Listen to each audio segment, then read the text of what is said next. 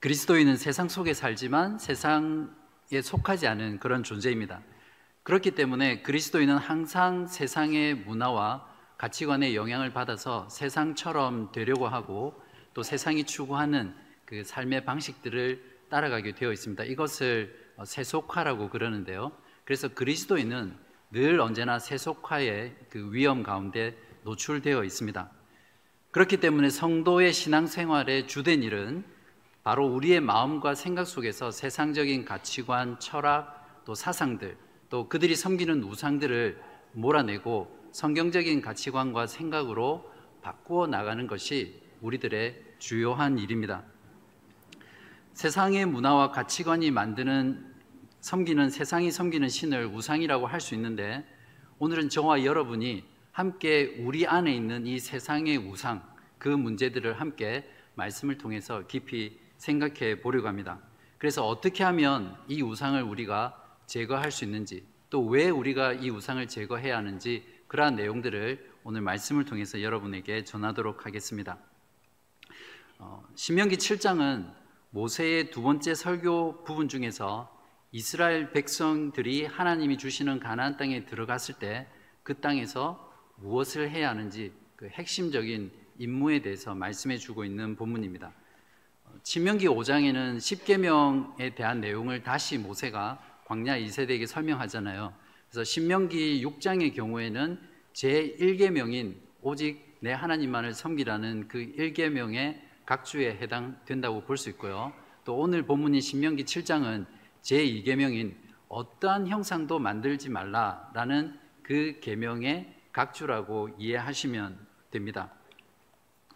어, 오늘 본문을 자세히 보면 가나안 땅에 들어가서 하나님의 백성들이 해야 될 본문은 크게 두 가지가 나옵니다. 첫 번째는 가나안 땅에 있는 가나안 족속들을 멸, 진멸하는 것입니다. 이 절을 보시면 내 하나님 여호와께서 그들을 내게 넘겨 내게 치게 하시리니 그때에 너는 그들을 진멸할 것이라.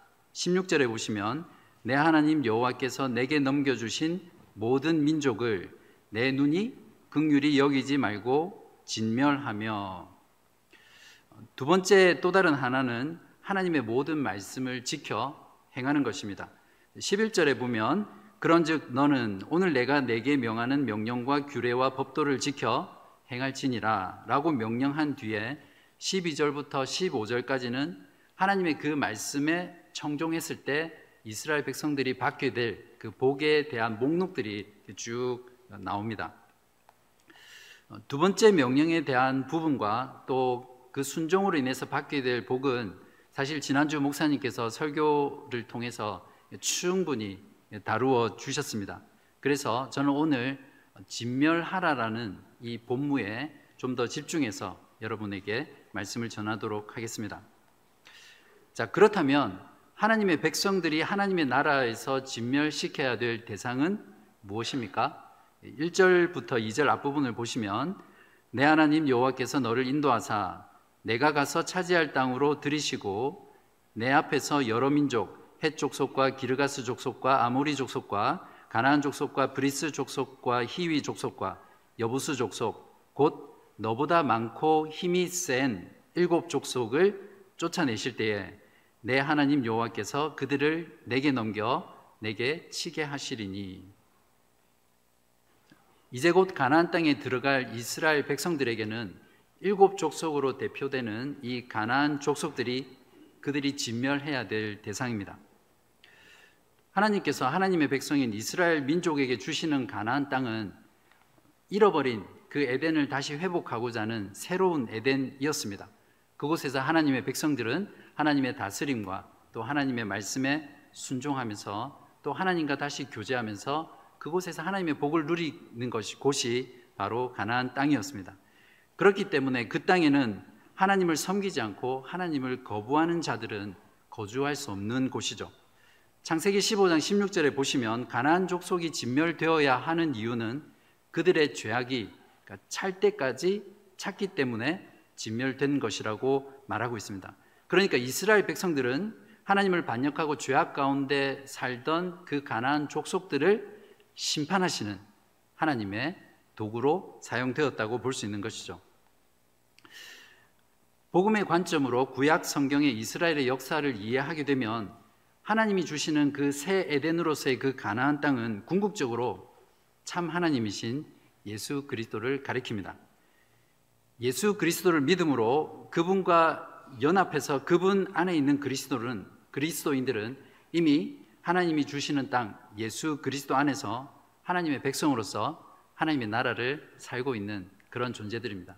그러니까 저와 여러분은 그 땅에 들어가서 지금 그 하나님의 나라를 하나님의 다스림 가운데 살고 있는 것입니다. 그러므로 예수께서 다시 오셔서 최종적인 하나님의 나라를 완성하실 때까지 우리들 안에 우리가 몰아내야 될, 내야 될 진멸의 대상은 문자 그대로 이방인, 즉 교회 밖에 있는 불신자, 세상 사람들이 아닙니다. 이렇게 생각하면 큰일 나죠.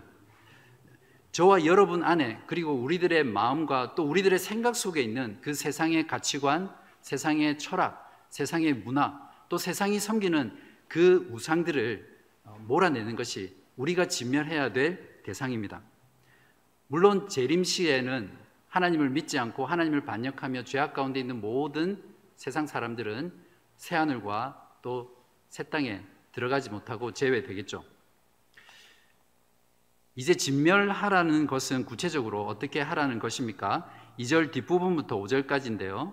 그들과 어떤 언약도 하지 말 것이요. 이게 첫 번째입니다. 두 번째는 그들을 불쌍히 여기지도 말 것이며, 세 번째는 또 그들과 혼인하지도 말지니 내 딸을 그들의 아들에게 주지 말 것이요 그들의 딸도 내 며느리로 삼지 말 것은 그가 내 아들을 유혹하여 그가 여호와를 떠나고 다른 신들을 섬기게 함으로 여호와께서 너희에게 진노하사 갑자기 너희를 멸하실 것임이니라.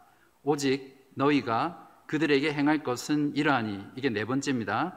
그들의 제단을 헐며 주상을 깨뜨리며 아세라 목상을 찍으며 조각한 우상들을 불사를 것이니라. 이 부분을 들으면서 어쩌면 여러분 마음 가운데 이런 반문이 들지 모르겠습니다. 아니, 모세 선지자님 이거 너무하신 거 아닙니까? 완전히 다 없애라고 하나님께서 정말 그렇게 말씀하셨습니까? 하나님이 정말 그렇게 말씀하셨다면 하나님은 도덕적으로 문제가 있는 분 아닙니까?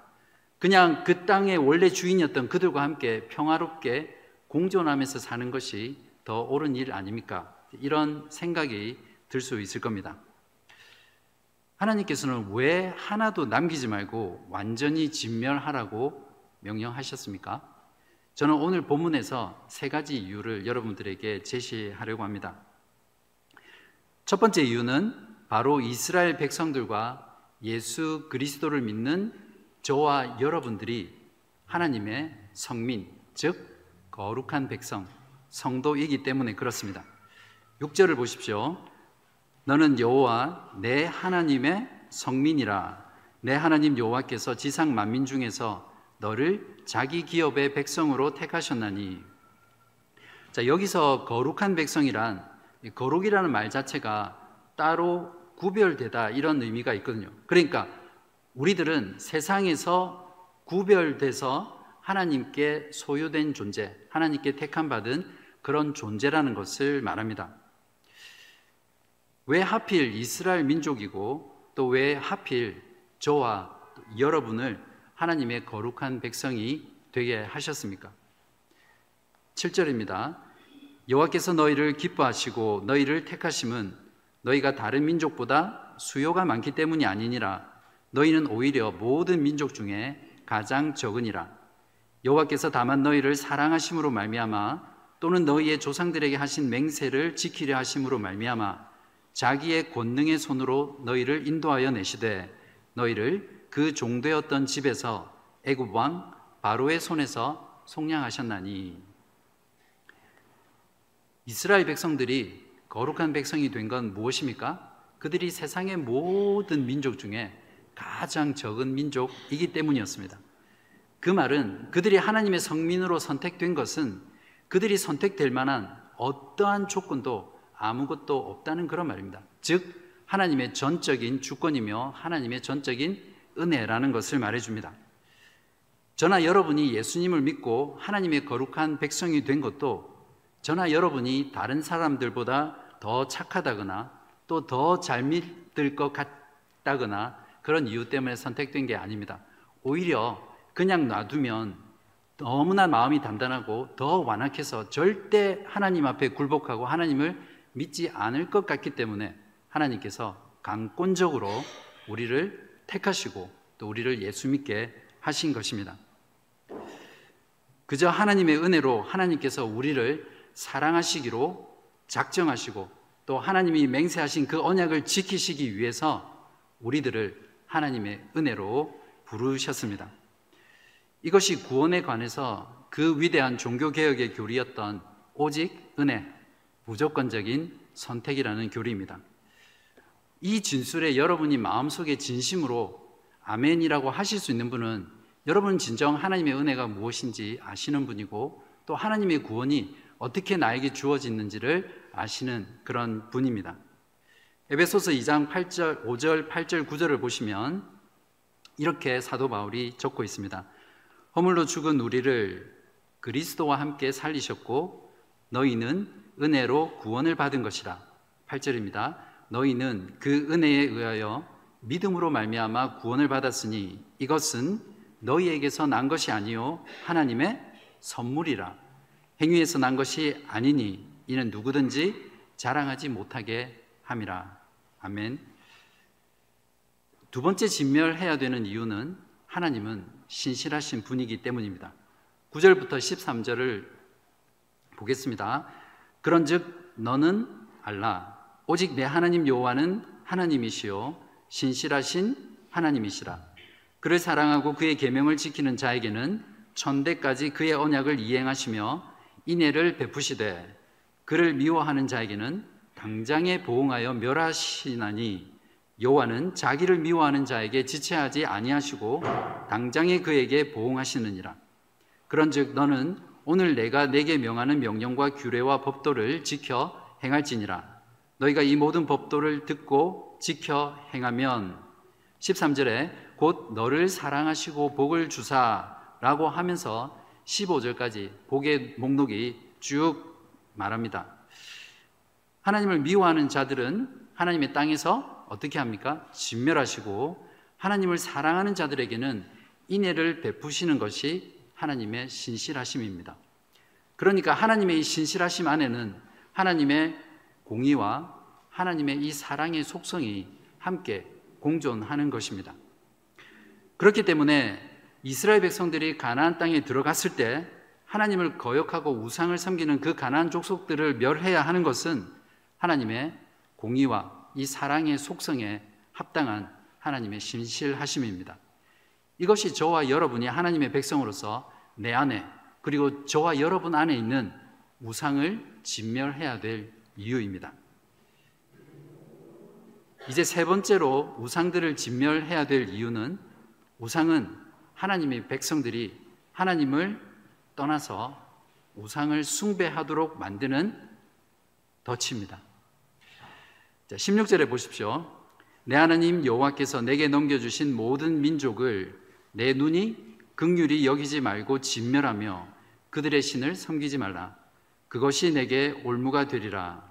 이십오 절에는 너는 그들이 조각한 신상들을 불사르고 그것에 입힌 은이나 금을 탐내지 말며 취하지 말라. 내가 그것으로 말미암아 올무에 걸릴까 하노니 이는 내 하나님 여호와께서 가증히 여기시는 것임이니라. 여기서 올무라는 말은 요즘은 잘 쓰지 않는 말인데 영어로 snare라는 말입니다. 새나 짐승을 잡을 때 쓰는 덫을 말하죠. 덫에는 항상 미끼가 있습니다.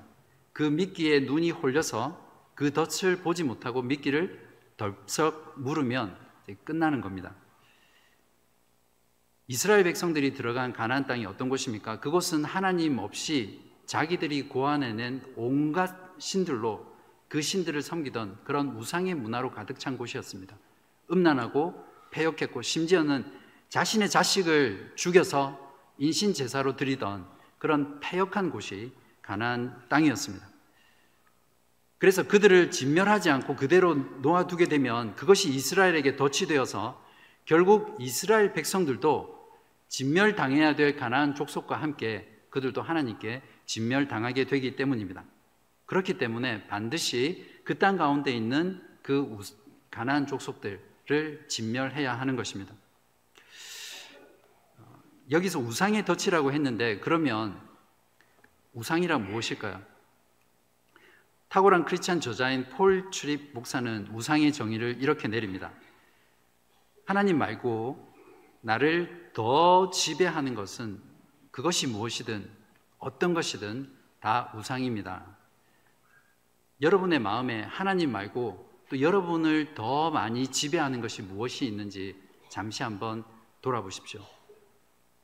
바로 그것이 여러분의 우상입니다. 실제로 어떤 형상을 가진 이미지를 우상으로 섬길 수도 있지만 소유라는 신, 성적인 욕망의 신, 성공과 부라는 신, 건강의 신이 우상이 될 수 있습니다. 때로는 칭찬과 또 인정을 받으려고 하는 신, 경력의 신, 맛있고 좋은 음식을 찾아가는 신, 엔터테인먼트의 신, 자녀의 신, 좋은 집의 신, 취미의 신, 소셜미디어의 신, 요즘은 공부의 신도 있더라고요. 근데 배우자의 신은 잘 없는 것 같습니다.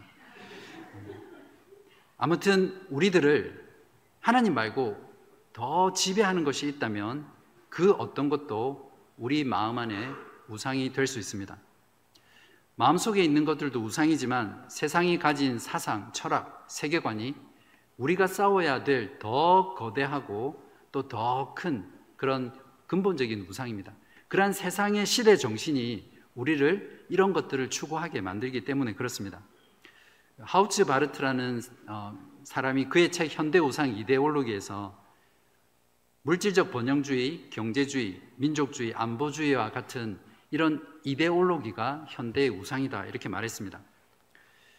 현대인들이 추앙하는 과학주의, 또 기술주의, 경제주의, 소비와 쾌락주의, 성평등주의, 페미니즘 이런 모든 것들이 사실은 현대인들이 섬기는 우상입니다.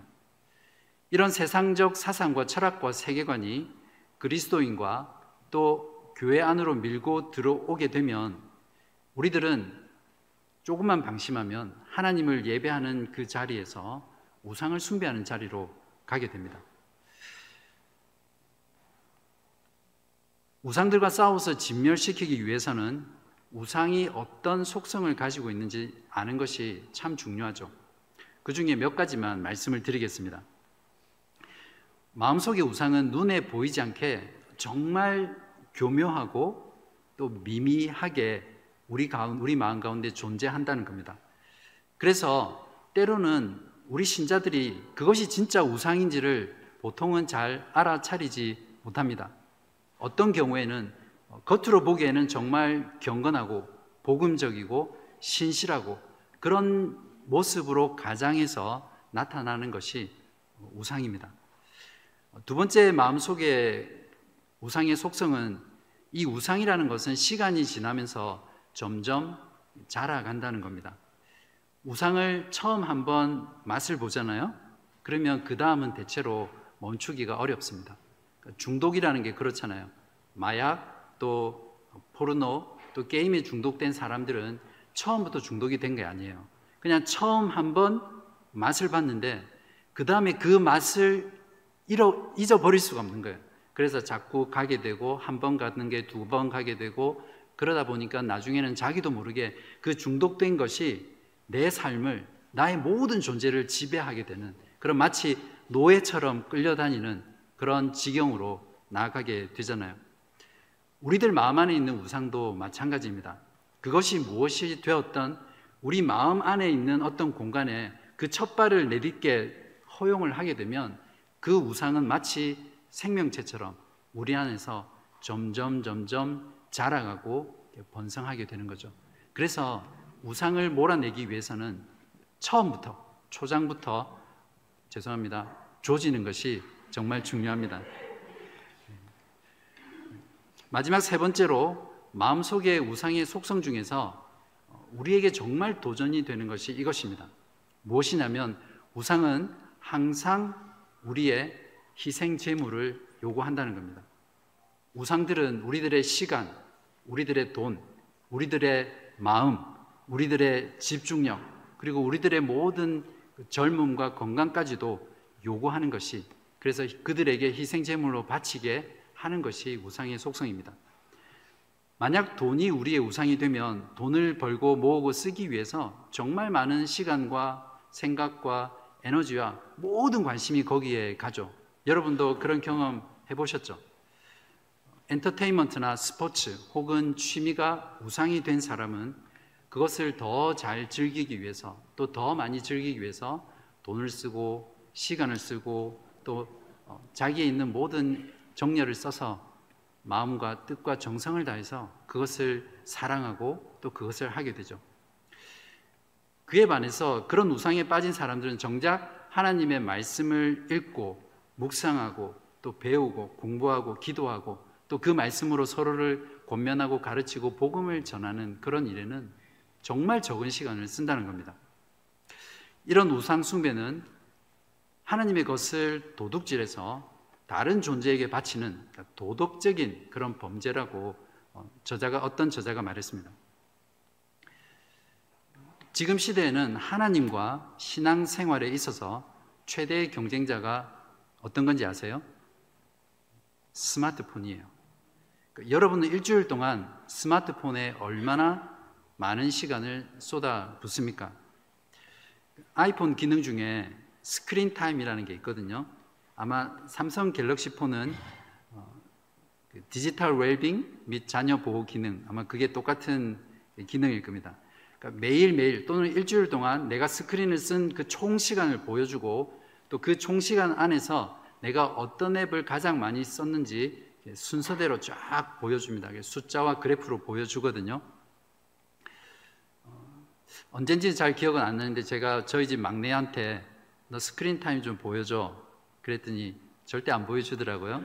그러니까 뭔가 캥기는 게 있겠죠. 네. 여러분 지금 모두 핸드폰 꺼내 보실래요? 보셔서 스크린 타임 한번 여신 뒤에 옆에 있는 분한테 보여주라고 한다면 움찔하시겠죠. 네. 아니 꺼내지는 마시고요.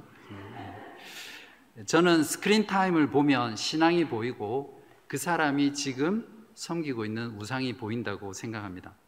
댁에 돌아가셔서 진짜로 스크린 타임이나 디지털 웰빙 그 기능을 여셔서 여러분이 일주일 동안 얼마나 많은 시간을 스크린에 보냈는지 또 어떤 앱을 가장 많이 보셨는지 한번 점검해 보십시오. 저 같은 경우도 성경 앱이 제일 많이 본 건 아니더라고요. 자, 이런 우상의 속성 때문에 우리의 마음과 생각 속에 있는 우상들을 진멸하지 않고 그냥 두면 그것은 반드시 우리에게, 그 우상은 우리에게 덫이 되고 하나님에게서 향했던 그 마음을 돌려서 세상을 향하고 우상을 숭배하게 만드는 자리로 나아가게 합니다. 목표를 반드시 이루어야 될 분명한 이유가 확실하면 확실할수록 그 목표를 더 잘 성취할 수 있습니다. 마찬가지로 우리가 왜 우상들을 진멸시켜야 하는지 그 분명한 이유를 알게 되면 우리는 신앙생활할 때 우상을 더 잘 진멸해 갈 수 있을 것입니다. 하나님 나라의 백성들인 저와 여러분이 우상들을 진멸해야 될 이유 세 가지 무엇이었죠? 첫 번째는 우리가 하나님의 성민이기 때문이고, 두 번째는 하나님은 사랑과 공의가 있으신 신실하신 하나님이시고, 세 번째는 그 우상이 우리의 덫이 되기 때문에 우리는 우리 안에 또 내 마음 안에 있는 그 우상들을 반드시 진멸해야 합니다. 이러한 세 가지 분명한 이유를 여러분의 가슴 속에 강하게 품고 우상을 진멸해 나갈 때 여러분은 하나님이 정말 기뻐하시는 그런 신앙생활을 하실 수 있을 것입니다. 자, 그런데 여기서 우상을 진멸시키는 일에 커다란 장애물이 있습니다. 무엇입니까? 바로 두려움입니다. 십칠 절을 보십시오. 내가 혹시 심중에 이르기를 이 민족들이 나보다 많으니 내가 어찌 그를 쫓아낼 수 있으리요 하리라마는. 모세는 가나안 땅에 들어가서 가나안 족속들을 진멸해야 될 광야의 새로운 세대, 그들 역시도 그들 부모들처럼 두려워할 것이라는 것을 미리 내다봤습니다. 그래서 그들에게 이 두려움에 대한 처방약을 제시하는데 십팔 절부터 이십일 절 사이에 이렇게 주고 있습니다. 그들을 두려워하지 말고 내 하나님 여호와께서 바로와 온 애굽에 행하신 것을 잘 기억하되 내 하나님 여호와께서 너를 인도하여 내실 때에 내가 본 큰 시험과 이적과 기사와 강한 손과 편파를 기억하라. 내 하나님 여호와께서 내가 두려워하는 모든 민족에게 그와 같이 행하실 것이요 내 하나님 여호와께서 또 왕벌을 그들 중에 보내어 그들의 남은 자와 너를 피하여 숨은 자를 멸하시리니 너는 그들을 두려워하지 말라. 너희 하나님 여호와 곧 크고 두려운 하나님이 너희 중에 계심이니라. 모세는 두려워하게 될 이스라엘 백성들에게 두려움에 대한 처방으로 어떻게 하라고 말씀합니까? 잘 기억하라 라는 처방을 줍니다. 여기에서 이 잘 기억하라 라는 이 말을 원문에서 찾아보면 기억하고 기억하라, 반드시 기억하라, 절대 기억하라, 확실히 기억하라 이렇게 매우 강한 어조로 쓰여 있습니다. 무엇을 기억하라고 합니까? 하나님께서 그들을 구원하시기 위해 무엇을 행하셨는지를 기억하라고 합니다. 왜냐하면 하나님께서 그들을 위해서 행하신 그 일과 똑같이 앞으로 그들에게도 행하실 것이고 바로 그 하나님께서 너희들 가운데 함께 하기 때문이다 라고, 이, 라고 했기 때문입니다. 우리들의 영적 전쟁에서 두려움을 극복하는 비결 역시 동일합니다. 하나님께서 우리에게 행하신 일을 잘 기억하는 거죠. 무엇입니까? 저와 여러분을 위해서 하나님께서 우리 가운데 행하신 일이 무엇입니까? 예수 그리스도의 죽음과 부활을 통해 우리를 죄와 사망에서 건져내시고 구원해내신 그 복음의 사건입니다. 이 복음의 사건이야말로 출애굽의 그 구원의 사건처럼 하나님의 큰 이적과 기사와 강한 손과 그 편팔로 놀랍도록 구원하신 그 하나님의 구원 사건입니다. 우리가 이 위대한 복음을 잘 기억할 때 우리는 세상의 우상들은 정말 하나님 앞에서 아무것도 아닌 존재라는 것을 알게 되고요, 깨닫게 되고 두려움을 극복하고 우리의 삶 가운데 내 마음 안에 있는 또 우리 마음 가운데 있는 또 우리 안에 있는 그런 세상의 우상들과 싸워서 승리할 수 있는 그런 담대함이 있을 것입니다.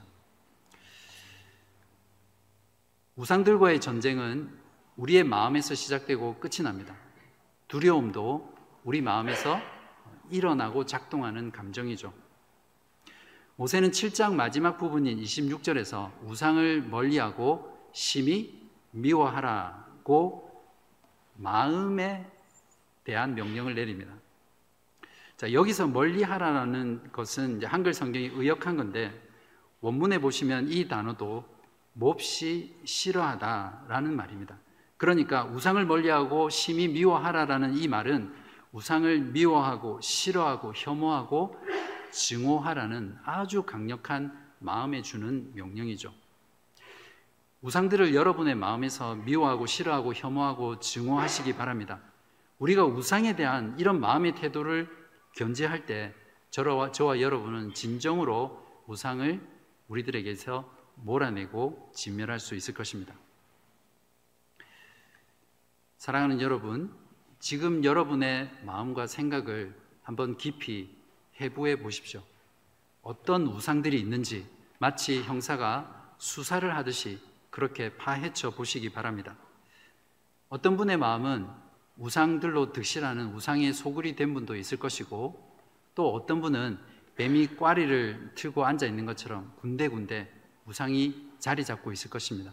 또 어떤 분은 깨끗하게 청소된 그 집처럼 우상 하나 없이 그런 깨끗한 마음일 수도 있습니다. 그러나 조금만 방심하면 금방 그 깨끗한 집도 우상으로 얼마든지 찰 수 있습니다. 그렇기 때문에 신앙생활의 본문은 내 안에 그리고 우리 안에 있는 그 우상을 진멸하는 것입니다. 이때 우상을 진멸하는 비결은 우상을 진멸해야 될 분명한 이유를 우리가 알고 하나님의 그 신, 분명한 이유를 알고 그리고 복음을 항상 기억하고 기억하고 또 그래서 그 두려움을 이기고 우상에 대해서 미워하고 싫어하고 심히 증오하는 마음의 태도를 견지할 때 우리는 이 우상을 진멸할 수 있습니다. 저와 여러분 안에 있는 또 우리 안에 있는 우상들을 진멸하는 일은 오늘 했다가 아니면 일시적으로 했다가 끝나는 일이 아닙니다. 저와 여러분이 죽는 그 순간까지 또 예수 그리스도께서 다시 오는 그 순간까지 우리가 계속해서 치루어야 할 영적인 전쟁입니다. 때로는 이 전쟁에서 지기도 할 것이고 때로는 이 전쟁에서 이기기도 할 것입니다. 그러나 우리가 분명히 기억해야 할 것은 우리에게 이미 최후 승리는 보장되었다는 것입니다. 예수 그리스도께서 이 땅에 오셔서 자신의 몸에 저와 여러분의 그 우상 숭배의 죄를 대신 지고 십자가에서 죽으셨습니다.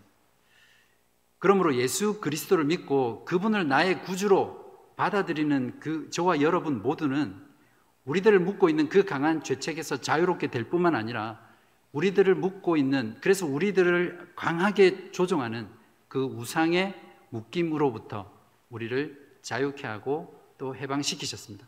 그래서 이제는 우리는 마음을 다하여 뜻을 다하여 또 우리의 힘을 다하여 정성을 다하여 하나님을 진짜로 사랑할 수 있는 존재로 만들어 주셨습니다.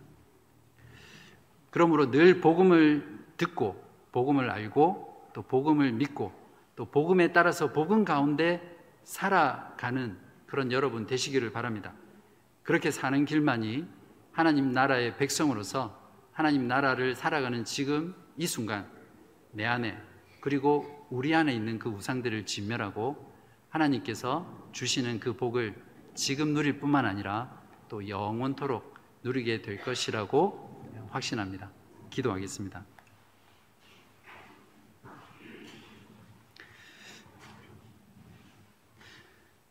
오늘도 우리에게 들으라 하시면서 말씀하신 전능하신 하나님, 구원의 하나님을 찬송합니다.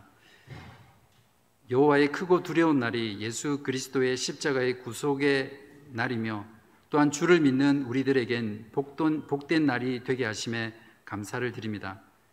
죄와 사탄의 결박에 묶여 세상에서 우상을 섬기며 살던 우리들을 그리스도의 피로 자유케 하시고 살아계시며 참되신 하나님을 사랑하고 섬기며 살 수 있게 해주셔서 감사합니다.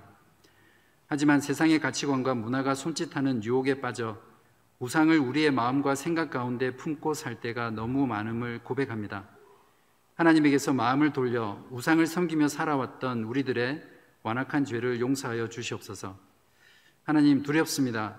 세상이 추구하는 것을 함께 추구하지 않으면 많은 것을 잃어버릴 것만 같고 세상을 거슬러 살면 세상으로부터 따돌림 당하고 고난 당할 것 같아 두렵습니다. 그럴 때마다 큰 이적과 기사와 강한 손과 편팔로 우리를 구원하신 하나님의 구원의 복음을 기억하게 하셔서 담대하게 영적 전쟁을 싸우며 내 안에 우리 안에 세상의 우상들을 진멸하게 하시옵소서. 우리들이 세상으로부터 교회로 부름받은 하나님의 소유된 거룩한 백성이라는 사실을 항상 기억하며 우상들을 미워하고 혐오하는 마음으로 우리들의 우상을 멀리하며 살게 하시옵소서. 항상 우리 자신과 교회 안에 있는 우상들이 무엇인지 점검하게 하시고 우리의 마음과 생각과 행동 모두에서 오직 유일하신 하나님만을 사랑하고 예배하는 저희들 되게 하여 주시옵소서.